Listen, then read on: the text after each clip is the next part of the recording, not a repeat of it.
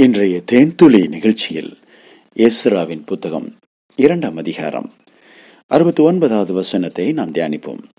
அவர்கள் தங்கள் சக்திக்கு தக்கதாக திருப்பணி பொக்கிஷத்திற்கு அறுபத்தோராயிரம் தங்க காசையும் ஐயாயிரம் ராத்தல் வெள்ளியையும் நூறு ஆசாரிய வஸ்திரங்களையும் கொடுத்தார்கள்.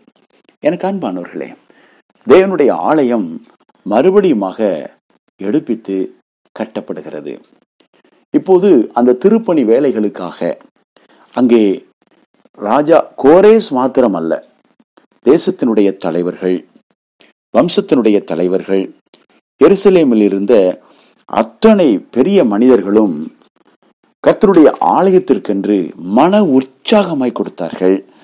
தங்களுடைய சக்திக்கு தக்கதாக கொடுத்தார்கள். திஸ் இஸ் ஹோல் ஹார்ட்டட்லி இதுதான் முழு இருதயம் என்றும் முழு ஆத்துமா என்றும் முழு பலத்தோடு என்றும் வேதம் சொல்கிறது. அவர்கள் சக்திக்கு தக்கதாக முழு பலத்தோடு நாம் தேவனிடத்தில் அன்பு கூற வேண்டும். முழு பலத்தோடு நாம் கர்த்தரை ஆராதிக்க வேண்டும். முழு பலத்தோடு கர்த்தருக்கு நாம் உழைக்க வேண்டும் கொடுக்க வேண்டும். ஆம் பிரியமானவர்களே கர்த்தர் நம்ம கையிலேருந்து வாங்கி தான் காரியங்களை செய்யணும் அப்படின்னு எந்த தேவையும் உள்ளவராக இல்லை. ஆனாலும் கர்த்தருடைய கரத்திலிருந்து நான் வாங்கி கர்த்தருக்கு கொடுக்கிறேன் என்று தாவீது சொல்லும் வண்ணமாக கர்த்தர் நமக்கு கொடுக்கிற எல்லா பொருளாதார ஆசீர்வாதங்களில் இருந்தும் கர்த்தருடைய திருப்பணிக்காக கர்த்தருடைய ஊழியத்திற்காக கர்த்தருடைய ஊழியத்தை செய்யக்கூடிய உத்தமமான ஊழியக்காரர்களுக்காக ஊழியக்காரர்களுடைய குழந்தைகளின் படிப்புக்காக எதிர்காலத்திற்காக பிரியமானவர்களே இன்னும் வட மாநிலங்களில் பணி செய்யக்கூடிய மிஷினரிகளுக்காக இப்படி பற்பல தேவைகளுக்காக ஆலயம் வாங்குவதற்கான இடம் வாங்குவதற்காக இருக்கலாம் அல்லது ஆலய கட்டுமான பணியாக இருக்கலாம். இன்னும் இதை போல தேவனுடைய ஆவிக்குரிய காரியங்களுக்கு நாம் கொடுக்க வேண்டியது அவசியமாயிருக்கிறது. ஆம் பிரியமானவர்களே தேவன் நமக்கு கொடுக்கிறாரே. உற்சாகமாய் கொடுக்கிறாரே. நம்முடைய கையின் பிரயாசங்களை எல்லாம் தேவன் ஆசீர்வதிக்கிறாரே. மனரமியமாய் வாழ வைக்கிறாரே. ஒரு நன்றி நிறைந்த உள்ளத்தோடு நன்றியால் நிரம்பி வழிகிற இருதயத்தோடு நாம் திரும்ப தேவனுக்காகவும் தேவனுடைய திருப்பணிக்காகவும் கொடுக்க வேண்டும் பிரியமானவர்களே. நம்முடைய இருதயத்தை தேவன் ஏவி எழுப்புவாராக. கோரேசனுடைய ஆவியை எழுப்பின தேவன் நம்முடைய ஆவியும் எழுப்புவாராக. ஒரு உற்சாகமான மனநிலையை நமக்கு தருவாராக. அவனவன் விசனமாயும் அல்ல கட்டாயமாயும் அல்ல என்று வேதம் சொல்லுகிறது. ஆம் பிரியமானவர்களே தேவனுக்காக கொடுப்பதற்கு உங்க இருதயம் நிரம்பி வழியும் என்றால் நீங்கள் கொடுக்கலாம். ஒரு ரூபாய் தான் எனக்கு கொடுக்கறதுக்கு என்னுடைய இருதயத்துல நிரம்பி வழியுது. பரவாயில்ல ஒரு ரூபாய் கொடுங்க. கர்த்தர் அதை ஆசீர்வதிப்பார். நூறு ரூபாய் தான் என்னால் கொடுக்க முடியும். என்னுடைய இருதயம் அங்கதான் நிரம்பி வழிகிறது. நோ ப்ராப்ளம் நூறு ரூபாய் கொடுங்கள். என்னால ஒரு லட்சம் தான் கொடுக்க முடியும். அதுதான் என்னுடைய இருதயம் நிரம்பி வெளிகிறது அதான் என்னுடைய சக்தி. என்னோட சக்திக்கு மிஞ்சி காரியம் செய்ய முடியாது. சக்திக்கு தக்கதாக இதுதான் என்னால் முடியும் என்று நீங்கள் உங்கள் இருதயத்திலே முடிவெடுப்பீர்களானால் அதை செய்யுங்கள். யாரும் உங்களை கட்டாயப்படுத்த முடியாது. நீங்களே உங்களை கட்டாயப்படுத்த வேண்டாம் வருத்தப்படுத்திக் கொள்ள வேண்டாம். குடும்ப சூழ்நிலையை மிஞ்சி நீங்கள் எதையும் செய்ய வேண்டாம். சக்திக்கு தக்கதாக உற்சாகமாய் கத்தருக்கென்று செயல்படும்படி ஒரு இருதயத்தை தேவன் கொடுப்பாராக.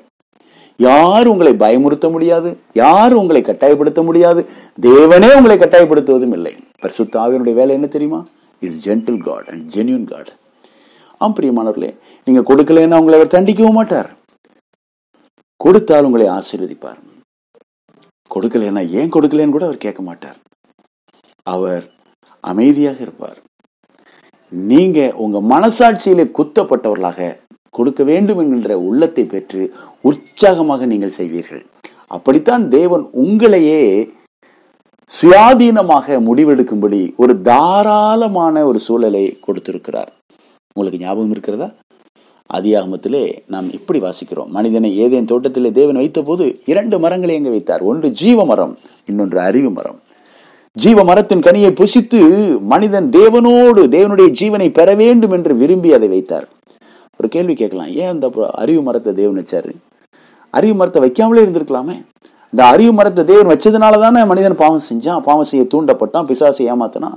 அறிவு மரமே இல்லாம இருந்திருக்கலாமே? அங்கே ஒரு முடிவெடுக்கக்கூடிய அதிகாரத்தை தேவன் மனிதனுக்கு கொடுக்கிறார். இங்கேதான் தேவன் தேவனாக இருக்கிறார். என்னுடைய பிள்ளை அவனா முடிவெடுக்கட்டும்.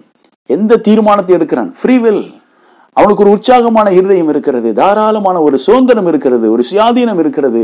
நீ எந்த மரத்து கனியை வேணாலும் புசிக்கலாம். ஜீவ மரத்தின் கனியை புசித்தா என்னுடைய ஜீவனை பற்றி என்னோட எண்ணெய்க்கு இருக்கலாம்.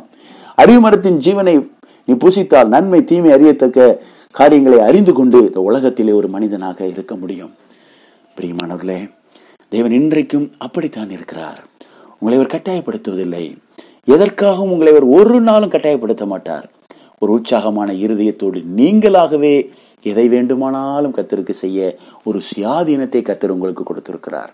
பதினெட்டு ஆண்டுகளாக கத்தருடைய ஊழியத்திலே முழு நேர பணியிலே கர்த்தர் என்னை சிறப்பாக இந்த சபை ஊழியத்திலே வைத்திருக்கிறார். முப்பத்தி நான்கு ஆண்டுகளாக நான் கத்தருடைய ஊழியத்தில் முழு நேரமாக நான் வேலை செய்து கொண்டிருக்கிறேன்.